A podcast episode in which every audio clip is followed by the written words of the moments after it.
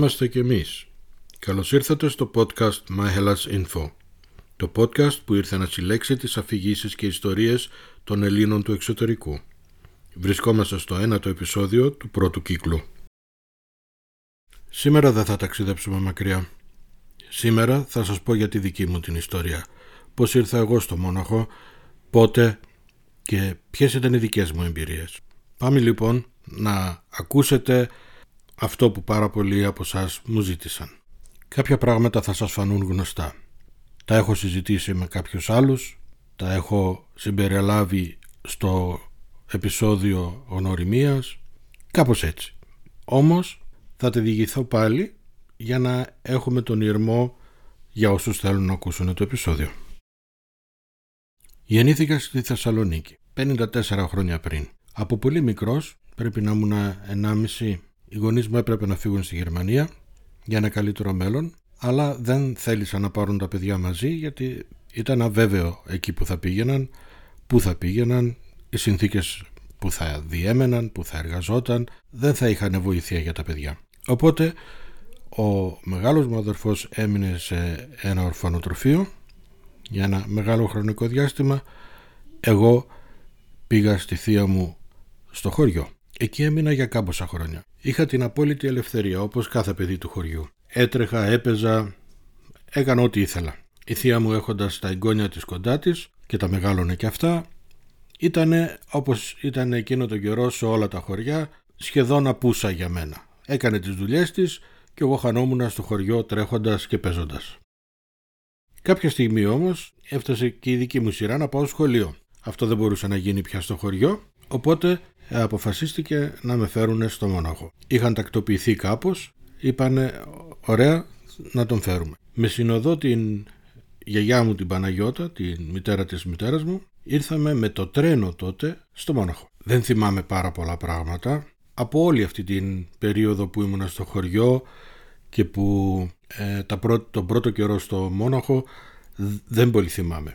Αυτό που θυμάμαι σίγουρα ήταν ότι το πρώτο σπίτι που μπήκα εδώ στο Μόναχο με τους γονείς μου ήταν ένα πολύ μικρό και χαμηλό σπίτι με δύο μικρά δωμάτια. Δεν μπορώ τώρα να... Δεν θα μπορούσα να πω πόσο μεγάλο είναι, αλλά πιστεύω κάπου 10 τετραγωνικά και τα δύο μαζί. Ήρθα στους γονείς μου, οι οποίοι για μένα ήταν άγνωστοι γονείς. Είχα τέσσερα χρόνια να τους δω, σχεδόν τέσσερα χρόνια. Μου λέγανε για τους γονείς μου την έννοια όμως μαμά και μπαμπάς δεν την είχα καταλάβει. Δεν την έζησα κιόλας στο χωριό γιατί ε, ζούσα με τη θεία μου. Και εκείνη γιαγιά την έλεγα επειδή μεγάλωναν τα εγγόνια της μαζί της οπότε τη φώναζαν γιαγιά, εγώ το θεία δεν κολούσε, ε, την έλεγα γιαγιά. Μετά από λίγο καιρό έπρεπε η γιαγιά μου η Παναγιώτα να επιστρέψει πίσω γιατί τελείωνε η άδεια παραμονής. Εκείνο τον καιρό δεν είχαμε την δυνατότητα της Ευρωπαϊκής Ένωσης ήταν η βίζα για τρεις μήνες. Η εγγραφή μου στο σχολείο καθυστέρησε. Δεν ήξεραν οι γονείς μου ακριβώς πότε και πώς και πού είναι όλα αυτά. Δεν μπόρεσαν να με γράψουν για τη χρονιά που θα έπρεπε να ξεκινήσω και έμεινα ε, για ένα χρόνο στο σπίτι χωρίς να πάω στο σχολείο. Εν τω μεταξύ μετακομίσαμε στο σημερινό μας σπίτι αλλά τότε στο ημιυπόγειο. Αργότερα ανεβήκαμε στο ισόγειο σχετικά γρήγορα, ακόμα πριν πάω σχολείο. Σε αυτό το σπίτι, όπως και στο άλλο, όταν έφυγε η γιαγιά μου Παναγιώτα, όσο είναι ώρα δούλευαν οι γονείς μου, ήμουνα μόνος μου, κλειδωμένος, ούτε καν στην τουαλέτα δεν μπορούσα να πάω, γιατί την ανάγκη μου είχαμε ένα καθήκη. Γιατί ήμουν κλειδωμένος, γιατί το μισό διαμέρισμα ήταν μιας άλλης Γερμανίδας γιαγιάς που μοιραζόμασταν την τουαλέτα, αλλά μην ξέροντας εγώ λέξη γερμανικά αυτή ε, ελληνικά, δεν θέλησαν οι γονείς μου να διακινδυνεύσουμε να έχουμε κάποιο πρόβλημα. Σιγά σιγά γνωρίστηκα με τη γιαγιά την Κάτι. Η γιαγιά η Κάτι ήταν η ιδιοκτήτης του σπιτιού, η οποία αργότερα έγινε η γιαγιά μου ουσιαστικά. Είχαμε μια σχέση οικογένειας από την αρχή. Ο πατέρας μου όντας ε, ορφανός χρειαζόταν πάντα τη θαλπορή της οικογένειας. Αυτό έψαχνε. Η ίδια της δεν κατάφερε να κάνει λόγω πολέμου και λόγω των καταστάσεων που είχε την οικογένεια που, θα, που ίσως θα ήθελε. Συζούσε μεν με έναν Λινθωανό, τον παππού τον Ιωσήφ, αλλά παιδιά δεν είχαν. Εκείνος είχε στη Λιθουανία που τα είχε αφήσει πριν τον πόλεμο. Αλλά αυτά αργότερα. Λοιπόν, Όταν σιγά σιγά λοιπόν γνωριστήκαμε με τη γιαγιά, οι γονείς μου άρχισαν να την πληρώνουν ώστε να με κοιτάει, να με φροντίζει ε, τις ώρες που θα ξυπνούσα και θα ήμουν μόνος μου να μην ήμουν τελείως μόνος. Είχαμε ένα παιδικό τηλέφωνο πλαστικό το οποίο σύνδεε τον πρώτο όροφο με το ισόγειο της γιαγιάς δηλαδή το σπίτι με το δικό μας ώστε όταν ξυπνούσα έπαιρνα τηλέφωνο, καλούσα απάνω, αυτή καταλάβαινε γιατί στην αρχή δεν ξέραμε και να συνονιθούμε σε τη γλώσσα οπότε κατέβαινε, με ξεκλείδωνε και με έπαιρνε μαζί της. Και περνούσαμε μαζί την ημέρα είτε έξω στην αυλή, είτε πηγαίνοντας βόλτες, είτε πηγαίνοντας να κάνουμε τα ψώνια και με την ευκαιρία αυτή έτσι μάθαινα και εγώ τα γερμανικά και φυσικά και τα βαβαρέζικα γιατί ήταν βαβαρέζα και κυρίως μιλούσε βαβαρέζικα.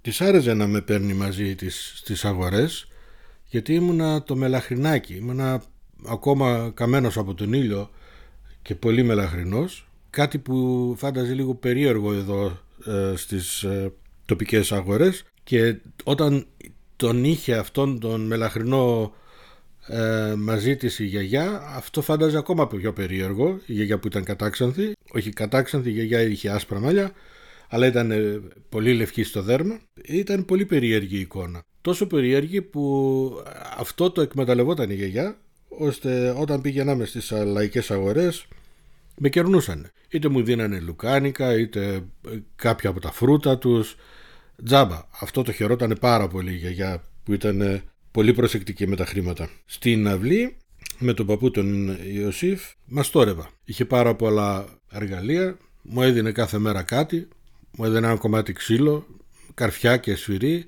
και όλη την ημέρα μάθαινα να χτυπάω και να ε, καρφώνω καρφιά. Στην αυλή είχαμε και περιστέρια, κουνέλια και άλλα τέτοια ε, ζώα τα οποία τα φροντίζαμε και μου άρεσε πάρα πολύ.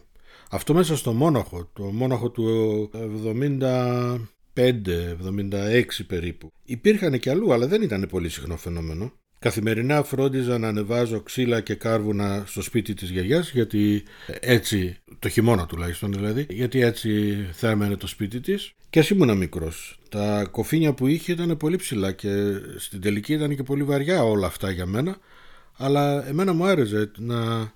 και χαιρόμουν να βοηθάω τη γιαγιά και τον παππού. Ω αντάλλαγμα φυσικά είχα και το φροντιστήριο της γιαγιάς η οποία με βοηθούσε στα γραπτά αργότερα και στο σχολείο, με βοηθούσε να μάθω τη γλώσσα με πάρα πολύ υπομονή και με αγάπη, το ίδιο και ο παππούς και πολύ γρήγορα όπως συνήθως τα παιδιά έμαθα τα γερμανικά. Όταν την επόμενη χρονιά πήγα στο σχολείο από την εμπειρία που είχα από τον αδερφό μου τον μεγάλο ο οποίος ήταν στο ορφανοτροφείο και το, όταν μου μιλούσε γι' αυτό μου έλεγε σχολείο δεν μου έλεγε ορφανοτροφείο.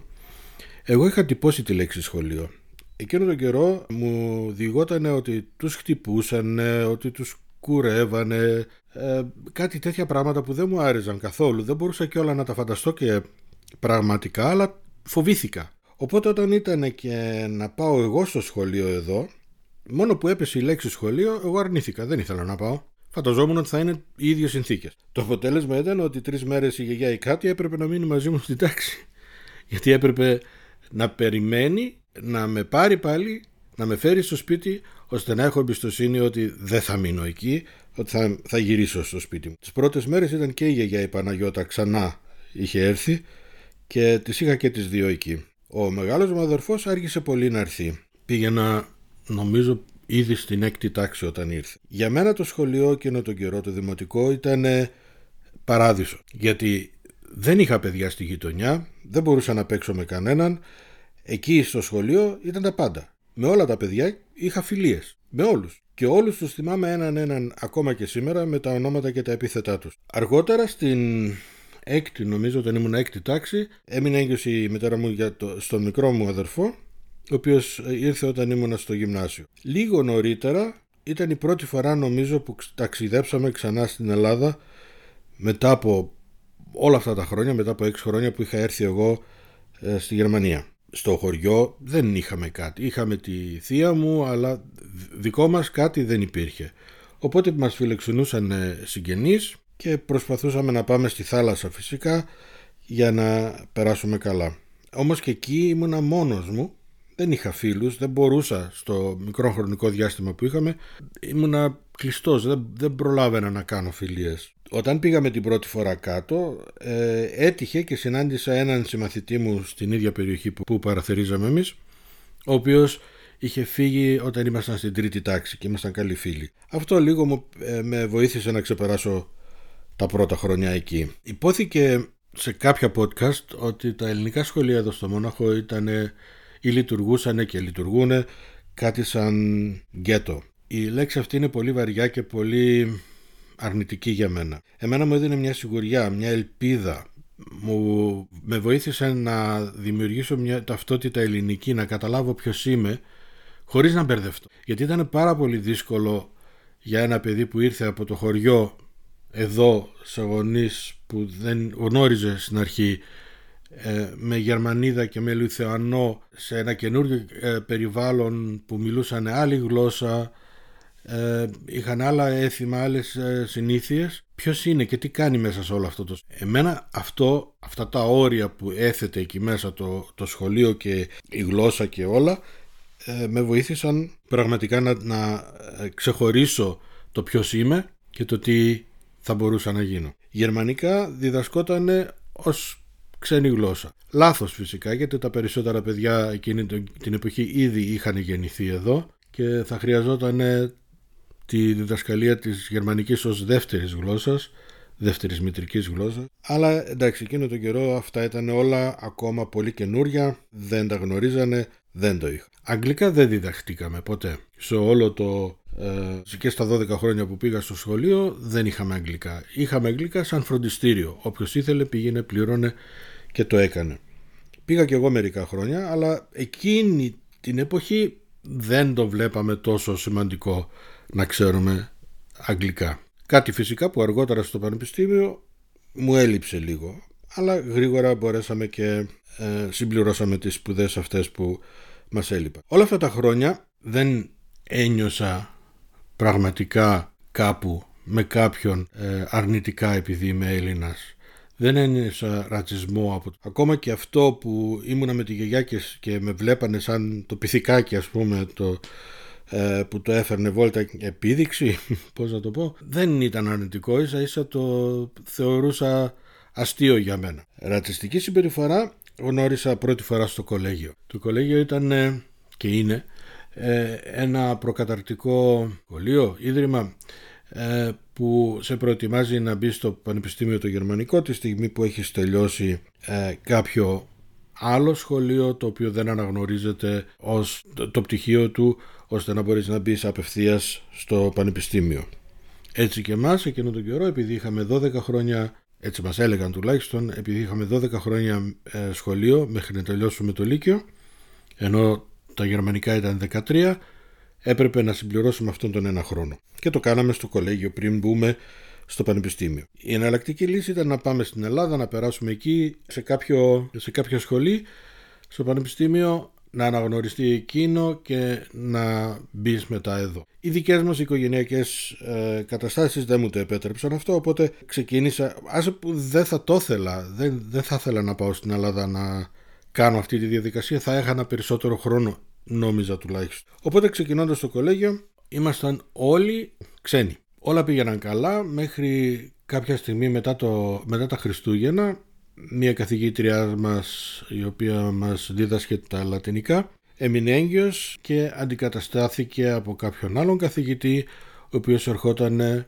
από γερμανικό γυμνάσιο. Με μόνη διαφορά ότι αυτός ο άνθρωπος ήταν εναντίον των ξένων. Εναντίον των ξένων σε ένα περιβάλλον μόνο με ξένους πώς το εκδήλωνε ε, φυσικά πάρα πολύ ύπουλα και πάρα πολύ έξυπνα. Για παράδειγμα είχαμε στην, στο τμήμα που ήμουν εγώ της γερμανικής φιλολογίας μια κυρία η οποία δεν ήταν τόσο νέα όπως ήμασταν εμείς, δηλαδή 18-19 ήταν ήδη 40-40 κάτι. Φορούσε, ήταν από την Κίνα, η μοναδική που ήταν από την Κίνα, σε όλο το κολέγιο. Είχε σπουδάσει αγγλικά στην Κίνα και έπρεπε τώρα να καταλάβει, ενώ δεν ήξερε πολύ καλά τα γερμανικά, τη διδασκαλία των λατινικών με βάση τα γερμανικά.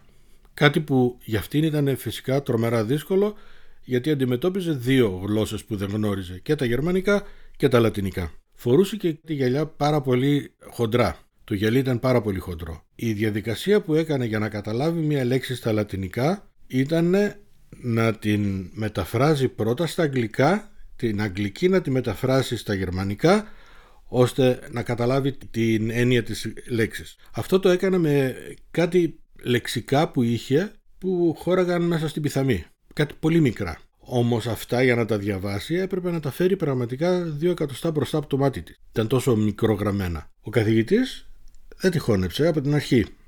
Δεν ξέρω τι πρόβλημα είχε, όμως της έκανε bullying. Πολύ άσχημο. Τύχε να είμαι ο πρόεδρος του τμήματος. Όταν ήρθε κάποια στιγμή η γυναίκα αυτή σε μένα και μου έκανε τα παράπονα, έπρεπε να ασχοληθώ με το θέμα της και να δω τι μπορώ να κάνω. Πήγα, μίλησα μαζί του, αρνήθηκε τα πάντα, θύμωσε, η συμπεριφορά του μετά ήταν χειρότερη. Δεν γινόταν τίποτα πέρα. Το μόνο που μας πρότεινε ήταν όποιος δεν θέλει να συμμετάσχει στο μάθημά του μπορεί να βγει έξω και να είναι μόνο εκεί όταν γίνονται οι εξετάσεις οι γραπτές. Αυτό και έκανε και αυτή και κάποιοι άλλοι, ώσπου τελικά γράφαμε τις εξετάσεις. Επειδή όμως εγώ ήμουν αυτός που του δημιουργούσα το πρόβλημα, του, το έφερνα μπροστά στα μάτια του και ασχολήθηκε με αυτά, φρόντισε να με τσατίζει. Για παράδειγμα, όταν γράφαμε τις ε, εξετάσεις, ερχότανε και καθότανε στο θρανίο μου έτσι ώστε να κάθεται πάνω στην κόλλα που έγραφα. Επειδή συνηθίζω, συνήθιζα και συνηθίζω ακόμα να γυρίζω την κόλλα κάπου 45 μοίρες ε, μπροστά μου, να μην την έχω κάθετα προς, προς εμένα, να έχω λίγο λοξά. Ε, αυτή προεξέχει μετά κάπως, οπότε ήταν πολύ εύκολο γι' αυτόν όταν κάτσει μπροστά μου να κάθεται πάνω στην κόλλα, με την πλάτη προς τα εμένα. Έλπιζε ότι εγώ δεν θα κάνω κάτι. Τι να έλεγα. Έτσι, έτσι το φαντάστηκε. Εγώ εκείνη τη στιγμή δεν είχα άλλη επιλογή, ή μάλλον επιλογή σίγουρα θα είχα. Αυτό που φαντάστηκα ε, ως καλύτερο για εκείνη τη στιγμή ήταν να κάνω το περίγραμμα από το επίστια του πάνω στο χαρτί μου χωρίς να τον ακουμπήσω, χωρίς να το καταλάβει. Έγραψα πάνω στην κόλλα, εδώ καθόταν κάποια οπίστια, δυστυχώς δεν μπορούσα να συμμετάσχω στο, στις εξετάσεις. Και υπόγραψα. Αυτό φαντάζεστε ότι κάποια στιγμή με έφερε αντιμέτωπο με τον διευθυντή, με έφερε αντιμέτωπο με προσπάθεια να με διώξουν από το κολέγιο, αλλά δεν το κατάφεραν. Ίσα ίσα αυτό που κατάφερα ήταν ε, να αποδειχτεί ότι αυτός ο άνθρωπος είναι ρατσιστής, άσχημα ρατσιστής και κάποιες πληροφορίες που είχα, που φρόντισαν κάποιοι άλλοι να μου φέρουν φυσικά, από, άλλο, από το σχολείο που δίδασκε στο γερμανικό ήταν ότι τελικά με, το, με τις πληροφορίες αυτές κατάφερα να αποδείξω ότι ε, χρηματιζόταν για να περνάει τους μαθητές του στο γερμανικό γυμνάσιο στα λατινικά στις εξετάσεις τις τελικές. Έπαιρνε χρήματα και μπόρεσα και βρήκα ε, παιδιά που πλήρωσαν και είχαν αποδεικτικά στοιχεία εκείνο τον καιρό δεν υπήρχαν ούτε κινητά ούτε τέτοια πράγματα. Ήταν κάπως, πολύ, κάπως δύσκολα να αποδειχτεί αυτό, αλλά και οι μαρτυρίες των ε, παιδιών ήταν αρκετές, οπότε αυτός έφυγε από το Σύλλογο Διδασκόντων, ε, απαγορεύτηκε να, να διδάσκει πια, που, πουθενά δεν, δεν κάνει να διδάξει πια από εκείνη την ημέρα. Αυτό δεν σημαίνει ότι εγώ είχα καλή μεταχείριση, έχασα το εξάμεινο, έπρεπε να το επαναλάβω. Αλλά για μένα άξιζε αυτό. Άξιζε, ήταν μια επαναστατική κίνηση που την ευχαριστήθηκα και μπόρεσα και βοήθησα την ε, Κινέζα η οποία μετά και αυτή το επόμενο εξάμεινο κατάφερε με τον επόμενο δάσκαλο να γράψει αρκετά καλά και να μάθει αρκετά καλά τα, τα λατινικά ώστε να συνεχίσει μετά τις σπουδές της. Ως προς τις δουλειές που έχω κάνει, έχω κάνει πάρα πολλά πράγματα στη ζωή μου. Αυτό γιατί δούλευα από μικρός και ανειδίκευτος, αλλά και αργότερα σαν φοιτητής. Και σαν φοιτητής είχα αρχίσει την γερμανική φιλολογία και άρχιζα να διδάσκω ε, σε διάφορες σχολές γερμανικά. Στη συνέχεια επειδή ήμουνα Έλληνας, μου δίνανε και ελληνικά για αρχάριους, κυρίως για αρχάριους γιατί αυτοί ήταν, ερχότανε. Έκανα μεταφράσεις, έκανα διάφορα πράγματα. Φυσικά όλο αυτό το, το θέμα της διδασκαλίας ήταν κάτι που μου άρεσε πάρα πολύ. Και όταν γύρισε και από γερμανική γλώσσα μπορούσα να διδάσκω και τα ελληνικά και αυτό μου άρεσε πάρα πολύ γιατί τα αγαπάω πάρα πολύ τα ελληνικά. Ποτέ δεν θα μπορούσα να φανταστώ τον εαυτό μου να γίνω φιλόλογος της ελληνικής γλώσσας. Νόμιζα ότι δεν έχω τις ε, ικανότητες και τις δυνατότητες, αλλά εφόσον είχα να κάνω μόνο με αρχάριους που μάθαιναν τα ελληνικά πραγματικά για, το, για την χρήση ότι θα πάνε στο, στην Ελλάδα για διακοπές, όλα καλά. Δούλεψα και σε δικηγόρο για κάποια χρόνια, χωρίς να έχω μάθει βοηθός δικηγορικού γραφείου, όμως είχε πάρα πολλούς Έλληνες πελάτες και έτσι μπορούσα εκεί να, να κάνω το διερμηνέα, να... να βοηθάω στα χαρτιά, στο να καταλαβαίνει το τι γράφουν τα χαρτιά, δεν χρειαζόταν οπωσδήποτε τις μεταφράσεις και η όλη αυτή η διαδικασία επίσης μου άρεσε πάρα πολύ που μπορούσα να βοηθήσω τους πατριώτες μου να διεκπαιρεώσουν κάποια θέματα τους που είχαν δικαστικά. Ξεκίνησα στο διπλανό σπίτι από το σπίτι μας να είμαι επιστάτης μαζί με τη γυναίκα μου από πολύ μικρή εγώ 19, αυτή 18 νομίζω, βρεθήκαμε να είμαστε οι μικρότεροι επιστάτες Συρίου στο Μόνοχο. Αυτό έγινε γιατί η όλη οικοδομή με γνώριζε από παιδάκι που έπαιζα στην αυλή, μιλούσαν με τη γιατί κάτι, οπότε με, ξέρανε. Και όταν χρειαστήκαμε σπίτι για να φύγουμε μόνοι μας, να είμαστε μόνοι μας, αυτό ήταν φυσικά το ιδανικό, ήταν ακριβώς δίπλα, κάνοντας τη δουλειά του επιστάτη, πληρωνόταν το ενίκιο ό,τι χρειαζόμασταν εμείς ως φοιτητές. Αυτό που δεν ανέφερα, ήταν, ε, που δεν ανέφερα ακόμα μάλλον, είναι ότι γνωρίστηκα με τη γυναίκα μου το, την Νικολάτα στο Λύκειο, ήδη δηλαδή από πολύ μικρή ήμασταν μαζί. Στη συνέχεια κάποια προβλήματα υγείας που είχαμε και αργότερα και η εγκυμοσύνη στο γιο μου ε, οδήγησαν στο να διακόψω τις σπουδές μου. Δεν ήταν οι, μόνοι λόγοι, ήταν φυσικά και το ότι είχα δώσει τις εξετάσεις και δεν τις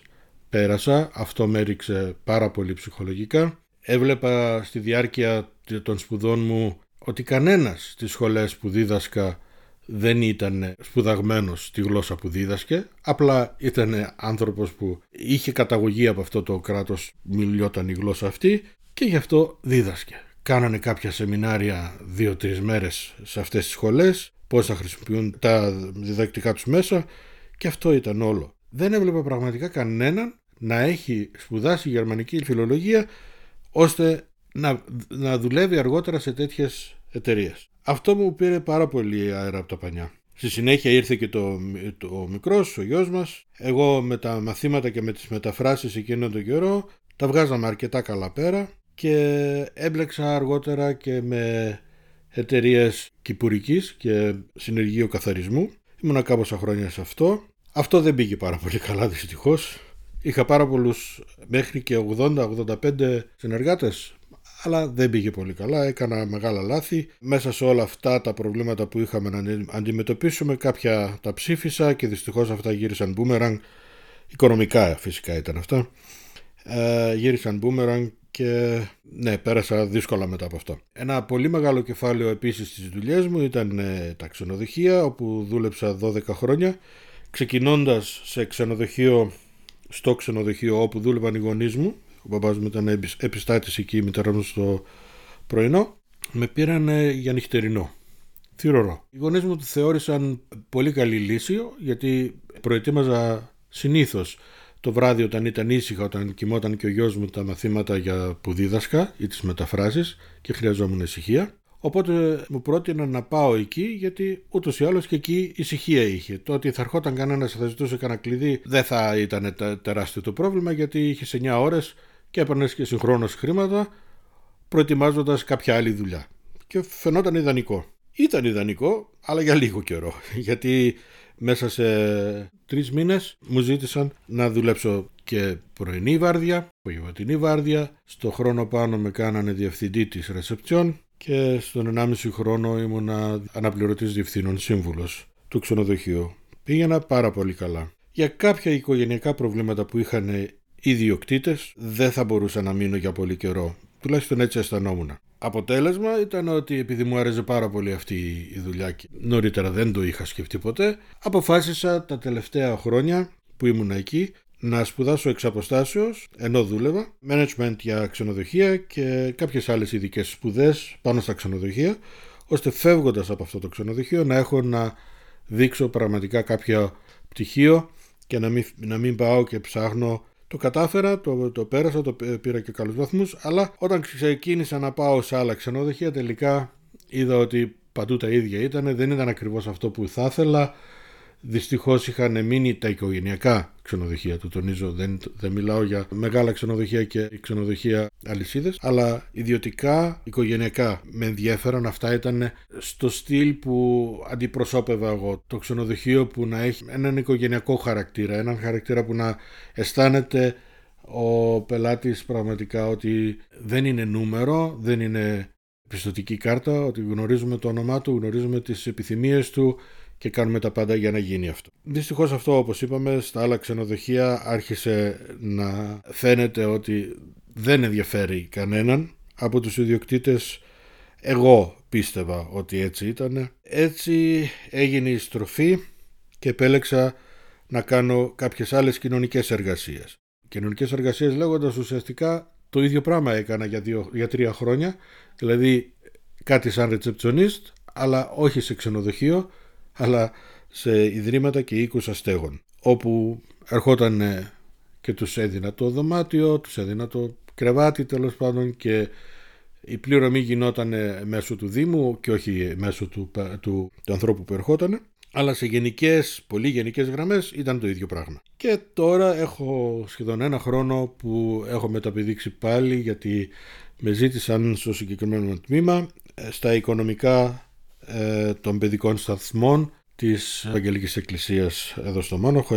Έχουν ιδιωτικά πιαγωγεία και παιδικούς σταθμούς αλλά τα οποία συνεργάζονται με το Δήμο του Μονάχου. Εκεί είμαι υπεύθυνος για τα οικονομικά. Σύμφωνα με αυτά που έχουμε, έχω ρωτήσει όλους τους άλλους θα ήθελα να απαντήσω και εγώ για να έχουμε και τη σύγκριση από τη μία αλλά και από την άλλη. Σίγουρα θα ενδιαφέρονται μερικοί τουλάχιστον αυτό έδειξαν στις ερωτήσεις που μου κάνανε, να απαντήσω στα ίδια θέματα τουλάχιστον, όσο γίνεται. Σχετικά με τη γλώσσα, την ελληνική γλώσσα, με ρώτησαν αν είμαι καλός στη γλώσσα, αν ε, το θεωρώ ότι όλα πήγανε καλά. Θα πω ότι για πάρα πολλά χρόνια, μέχρι και αρχές του πανεπιστημίου, δεν μιλούσαμε την ελληνική γλώσσα σωστά. Και δεν μιλούσαμε την ελληνική γλώσσα σωστά με την έννοια ότι είχαμε μια ημιμάθεια κάποιες έννοιες, κάποιες λέξεις δεν τις γνωρίζαμε στα ελληνικά, δεν τις ακούγαμε πουθενά. Ο μόνος τρόπος για να εμπλουτίσουμε το λεξιλόγιό μας ήταν να διαβάζουμε.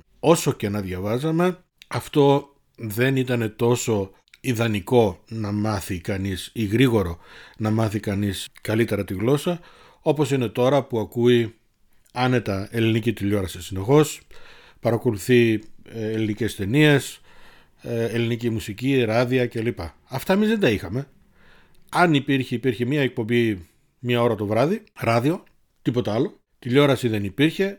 Με το ζόρι κάποτε όταν ήμασταν έφηβοι 15-16 χρονών άρχιζαν να βγαίνουν οι βιντεοκασέτες κάτι που και αυτό όμως σήμαινε ότι είχες οικονομικό θέμα να προμηθευτείς πολλά από αυτά και πόσες τα έβλεπες, πόσες φορές θα τις έβλεπες. Δηλαδή αυτά ήταν αρκετά προβλήματα. Σε κάποιες ε, περιστάσεις δηλαδή γνωρίζαμε την γερμανική έννοια, δεν ξέραμε όμως πώς τη χρησιμοποιούμε και ποια είναι η αντίστοιχη ελληνική λέξη. Γιατί δεν είχαμε την αντίστοιχη περίσταση ζήσεις στην Ελλάδα. Την είχαμε ζήσει μόνο εδώ.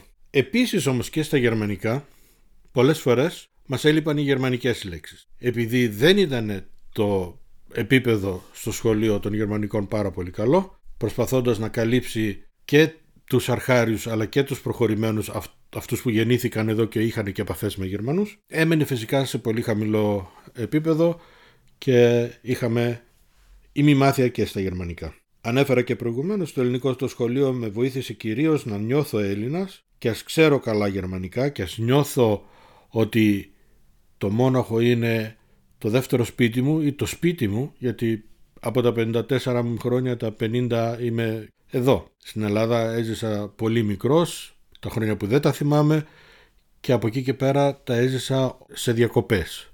Οι διακοπές είναι τελείως διαφορετική κατάσταση, δεν μπορεί να συγκριθεί με την καθημερινότητα. Δεν σπούδασα στην Ελλάδα, δεν έζησα ένα μεγάλο διάστημα στην Ελλάδα. Δεν θα μπορούσα ε, να πω ότι έχω εμπειρία σε αυτό. Οπότε είναι άδικο να πω ότι στην Ελλάδα είναι η πατρίδα μου από τη μία μεν, Από την άλλη σπίτι μου δε δύσκολα. Τα βαβαρέζικα, το οποίο είναι γλώσσα και δεν είναι διάλεκτος, είναι μια γλώσσα η οποία την αγάπησα όπως αγάπησα και τη γιατί κάτι που μεγάλωσα μαζί της και ε, είναι επίσης κάτι που με βοήθησε πάρα πολύ να μάθω αγγλικά και ελληνικά καλύτερα. Γιατί είναι κάτι ενδιάμεσο σε αυτά. Στα βαβαρέζικα χρησιμοποιείς ένα συντακτικό το οποίο μοιάζει πολύ περισσότερο με το ελληνικό παρά με το γερμανικό. Κάποιες άλλες ερωτήσεις που έκανα σε αυτούς που συζητούσαμε στο podcast ήταν ε, τι μου λείπει από την Ελλάδα. Είναι πολλά πράγματα που σου λείπουν, αλλά είναι πάρα πολύ δύσκολο να τα συμπεριλάβεις σε μια, σε μια πρόταση, σε μια παράγραφο. Εγώ θα έλεγα η ποιότητα της ζωής, ο τρόπος στην Ελλάδα. Ενώ βρίσκω ότι στη Γερμανία η οργάνωση, η λειτουργικότητα, η ασφάλεια που έχουμε σε ό,τι κάνουμε, η συνέχεια που δίνεται σε οτιδήποτε κάνεις είναι κάτι πολύ θετικό εδώ, ενώ στην Ελλάδα δεν το έχουμε οπωσδήποτε, τουλάχιστον όχι σε αυτό το βαθμό. Από την άλλη, η ελευθερία που σου δίνει η Ελλάδα να κάνεις ή να μην κάνεις κάποια πράγματα, ενώ εδώ δεν θα μπορούσε το αντίστοιχο, είναι αυτό που μου λείπει από την Ελλάδα. Λίγο σχιζοφρενικό, αλλά κάπως έτσι είμαστε. Έτσι μεγαλώσαμε. Με το ένα πόδι στη Γερμανία, με το ένα πόδι στην Ελλάδα. Όταν είσαι στη Γερμανία, ήσουν ο Έλληνας. Στην Ελλάδα ήμασταν οι Λαζογερμανοί, όπως μας βρίζανε κάποια στιγμή. Βρίζανε. Χρησιμοποιούσαν αυτόν τον όρο. Δεν, δεν ένιωσα ότι με βρίζανε. Το βρίσκαν αστείο να χρησιμοποιούν αυτή τη λέξη. Ίσως δεν ξέρανε καν τι σήμαινε. Ή το, το βάρος που έχει να μιλήσεις με αυτόν τον τρόπο. Αυτό θα έλεγα, ότι η ποιότητα της ζωής μας ε, στην Ελλάδα, ότι μπορείς το απόγευμα μετά τη δουλειά, όλο και λιγότερο μεν, αλλά ακόμα υπάρχει σε πολύ μεγάλο βαθμό να συναντηθείς με κάποιον, να πας για ένα καφέ, να μιλήσεις, να έχεις αυτή την επικοινωνία και την ε, φιλία με, με τον κόσμο γύρω σου, με τους ε, φίλους, με τους ε, γείτονες. Κάτι που εδώ είναι πολύ πιο δύσκολο. Οι ρυθμοί είναι διαφορετικοί, οι ώρες είναι διαφορετικές, κουράζεσαι αλλιώς. Μέσα σε πολύ λίγο χρονικό διάστημα βλέπω όλους όσους έχουν έρθει από την Ελλάδα τα τελευταία χρόνια ενώ λέγανε σιγά γίνεται μπορείς και, και λοιπά. Όταν ήρθε η στιγμή μετά από δύο χρόνια να τους πω πάμε για ένα καφέ όχι τώρα είμαι πολύ κουρασμένος δεν μπορώ αυτό δεν το άκουγα εύκολα στην Ελλάδα όσο κουρασμένος να ήταν και ο άλλος. Δεν ξέρω ακριβώς πού οφείλεται. Όμως μπορώ να πω ότι πραγματικά αυτή η επικοινωνία δεν την έχουμε. Εδώ κλείνεσαι σιγά σιγά μέσα στο σπίτι σου με την οικογένειά σου την πολύ κοντινή και προσπαθείς να αντιμετωπίσεις τα θέματα μόνος και δεν επικοινωνείς και τόσο πολύ. Εκτός τώρα φυσικά τα μέσα μαζικής ε, επικοινωνίας, το, τα, τα social media και αυτά. Αυτά άλλαξαν λίγο την κατάσταση, αλλά τα τηλέφωνα τα πολλά κόπηκαν, ενώ εγώ έζησα και την εποχή που είχε να πάρουμε τηλέφωνο στην Ελλάδα στο, στο Θείο και στη Θεία, καθόμασταν μισή ώρα και ε, προσπαθούσαμε να πάρουμε το τηλέφωνο και την κατελημένη γραμμή ή δεν ήταν, ή δεν μας έδινε γραμμή ή έδινε γραμμή και έβγαινε κάποιος άλλος ή όλα αυτά που δεν τα ξέρουμε εμείς πια στην τωρινή ε, ζωή. Τώρα παίρνει, ούτε θυμόμαστε τώρα πια το τηλέφωνο κάποιου. Εκείνο τον καιρό θυμάμαι και ακόμα θυμάμαι τα τρία νούμερα που παίρναμε συνέχεια ε, τηλέφωνο τα θυμάμαι απ' έξω. Κάτι που τώρα να θυμηθώ το δικό μου το νούμερο του κινητό με δυσκολεύει ας πούμε γιατί δεν το χρησιμοποιώ. Λογικό όπως καθένας και αν δεν, το, δεν έχεις μεγάλη ζήτηση να το λες συχνά δεν το μαθαίνεις κιόλα. Κάποιο άλλο θέμα που έχουμε πει στα podcast πριν ήταν ε, τι θα κάνω μετά τη σύνταξη. Δεν φαντάζομαι ότι θα γυρίσω στην Ελλάδα για πάντα με την έννοια να σπάσω τις γέφυρες εδώ και να είμαι για πάντα στην Ελλάδα χωρίς να ξαναπατήσω το πόδι μου εδώ. Το πιο πιθανό σενάριο είναι ότι ένα μέρος του χρόνου θα είμαι εδώ, ένα μέρος του χρόνου στην Ελλάδα. Και αυτό εξαρτάται από πάρα πολλούς παράγοντες, εξαρτάται αν το παιδί μου θα με χρειαστεί για τη δική του την οικογένεια και έχω την δυνατότητα ας πούμε να ε, είμαι εδώ για να τον βοηθήσω, για ποιο λόγο να μην το κάνω; Να πάω στο χωριό όπου δεν θα έχω το παιδί μου κοντά, ένα παιδί έχω. Δηλαδή, αυτά δηλαδή που κάποτε φανταζόταν οι γονείς μας και οι γονείς μου ακόμα εδώ είναι. Ε, πού να πάνε, τα παιδιά τους όλα εδώ είναι τώρα, στο Μόνοχο. Κάποια στιγμή ε, ήμασταν οι δύο γη εδώ, ο μεγάλος ήταν στην Ελλάδα. τότε ας πούμε ακόμα έπαιζε το σενάριο να γυρίσουμε. Τώρα όμως και δεν είναι μόνο το θέμα των παιδιών, το θέμα της οικογένειας, το θέμα του, του σπιτιού. Είναι και το θέμα που πολλοί από, από τους μεγαλύτερους στην ηλικία έχουν τι θα γίνει σε περίπτωση που χρειαστώ ε, νοσοκομείο, γιατρούς, περίθαλψη η οποία είναι ακριβή. Αυτά όλα εδώ είναι πιο σίγουρα ότι θα τα και σίγουρα ότι θα τα φθηνότερα τουλάχιστον αν όχι ε, τελείως ε, δωρεάν χωρίς να πρέπει να πληρώσεις κάθε επίσκεψη στο γιατρό χωρίς να πρέπει να πληρώσεις κάποιες εξετάσεις έξτρα. Κάποιο άλλο θέμα που ρωτούσα τους ανθρώπους στο podcast ήταν ε, κάτι που τους έκανε εντύπωση όταν ήρθαν στη Γερμανία που είναι αστείο ή που δεν είναι αστείο τέλος πάντων, κάτι που το θυμούνται πώς ήταν. Εγώ θυμάμαι, από τα λίγα που θυμάμαι στο χωριό, όταν τις λίγες φορές παίρνανε οι γονείς μου μπορούσαν να πάρουν στο δεν θυμάμαι κιόλας, στο κοφενείο του χωριού νομίζω ήταν που παίρνανε τηλέφωνο γιατί δεν είχαν οι θείοι μου ε, τηλέφωνο και τους μιλούσα θυμάμαι ότι μου λέγανε τι να σου φέρουμε, τι να σου αγοράσουμε από τη Γερμανία και λέγανε τη λέξη Γερμανία. Εγώ τώρα παιδάκι 3-4 χρονών τι να ξέρω τι είναι η Γερμανία. Τι να ξέρω τι είναι η γεωγραφία. Εκείνης της εποχής. Τώρα τα παιδιά είναι και λίγο πιο έξυπνα, ξέρω και πέντε πράγματα παραπάνω. Πάντως εγώ για μένα εκείνη τη στιγμή και το θυμήθηκα τώρα ξανά η Γερμανία ήταν τεράστια ράφια 10 μέτρα ύψος το καθένα ένας τεράστιος διάδρομος με αριστερά και δεξιά τέτοια ράφια που ήταν παιχνίδια πάνω σε αυτό. Και οι γονείς μου περνούσαν από κάτω περπατώντας και μπορούσαν να πάρουν από αυτά τα ράπια ό,τι παιχνίδι θέλουν και στο τέλος του διαδρόμου θα συναντούσαν εμένα να μου δώσουν τα παιχνίδια. Αυτό ήταν η Γερμανία για μένα τότε. Όταν ήρθα στη Γερμανία όμως αυτά τα ράφια είχαν τη στενότητα που είχαν και τα, αυτά στη φαντασία μου. Δηλαδή ένα πολύ μικρό δωμάτιο που ζήσαμε από, το, από την ελευθερία να τρέχω σε όλο το χωριό ξυπόλυτος και όλη μέρα και ελεύθερος και να μην ε, χρειάζεται τίποτα. Τώρα ε, κλεισμένος μέσα στο, στο μικρό δωμάτιο που είχαμε αρχικά με τη γιαγιά μετά και χωρίς τη γιαγιά και ολομόνοχος περιμένοντας αυτές τις αλτελείωτες ώρες που δούλευαν οι γονείς γιατί αναγκαστικά δούλευαν 12 ώρα ε, έτσι που πολλές φορές δεν δε βλεπόταν και οι ίδιοι τους 7 ημέρα. Πολλές φορές μετά τα 12 ώρα είχαν και ε, πρόσθετες δουλειές πήγαιναν αλλού για να καθαρίσουν να βγάλουν 5 φράγκα παραπάνω. Αυτό ήταν στην αρχή. Μέχρι που πήγα στο σχολείο και από εκεί όπως σας είχα πει και στην αρχή ένιωσα πάρα πολύ καλά. Ένιωσα σαν να είμαι σε έναν μικρό παράδεισο έχοντας όλους αυτούς τους φίλους και όλα αυτά τα παιδιά που όλη την ημέρα πάλι μου έδωσαν τη χαρά που είχα χάσει από το χωριό. Με όλους αυτούς τους φίλους έχουμε, όχι με όλους, συγγνώμη, με πολλούς από αυτούς τους φίλους έχω ακόμα πάρα πολύ στενές σχέσεις, είτε είναι εδώ, στο Μόναχο, είτε είναι αλλού, στην Ελλάδα ή έχουν μετακομίσει σε άλλα κράτη και τις διατηρούμε αυτές. Αυτά είχα να πω σε σχέση με τη δική μου τη μετακόμιση, μετανάστευση.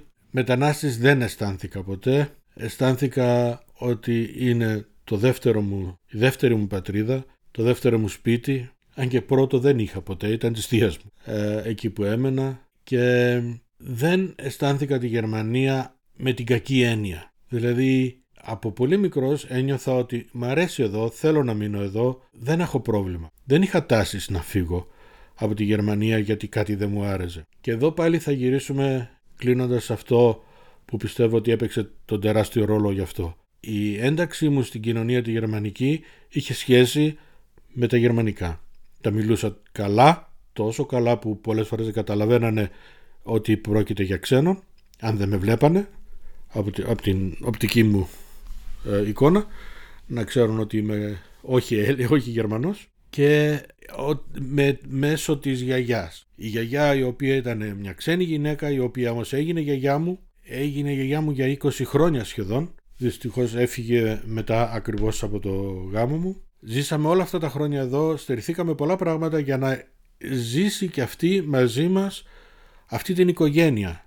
Δεν πήγαιναν οι γονείς μου στην Ελλάδα για πάρα, για πάρα πολύ καιρό λόγω της γιαγιάς να μην την αφήσουν μόνη της. Δεν το ήθελε η γιαγιά φοβότανε. Μας είχε συνηθίσει, μας είχε αγαπήσει τόσο που δεν, δεν μας άφηνε ή τουλάχιστον όχι όλους μαζί. Αυτό όλο, ξαναλέω, βοήθησε να μην έχω την εικόνα της Γερμανίας ως ξένη χώρα, ως μια χώρα την οποία την ανέχομαι γιατί μου δίνει δουλειά, μου δίνει την ασφάλεια, μου δίνει πέντε πράγματα τα οποία ε, παίζουν κάποιο ρόλο για μένα ενώ δεν θα μπορούσα να τα έχω στην Ελλάδα.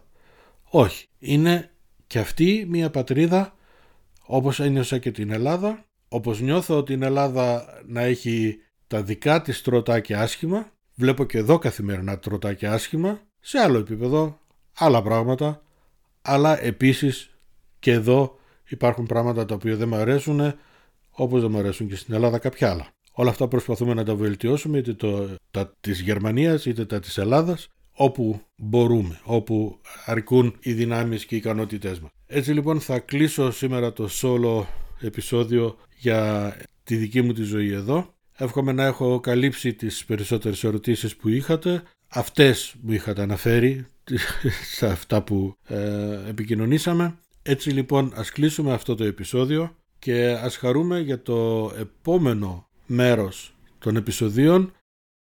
Αν θέλετε να σχολιάσετε, να κάνετε κριτική, να πείτε κάποιες ιδέες ή να μπείτε και εσείς στον κατάλογο των συνομιλητών μου και να μας πείτε την δική σας ιστορία στην παρέα μας εδώ, επικοινωνήστε μαζί μου στο email info at myhellas.info ή σε κάποια άλλη δυνατότητα που δίνουν τα social media να επικοινωνήσετε μαζί μου. Μέχρι το επόμενο επεισόδιο σας χαιρετώ και εύχομαι τα καλύτερα. Μην ξεχάσετε να γίνετε συνδρομητές της εκπομπής ώστε να ενημερώνεστε αυτόματα όταν βγαίνει το νέο επεισόδιο. Γεια και χαρά σε όλους σας. Όπου και αν είστε, τώρα είμαστε μαζί.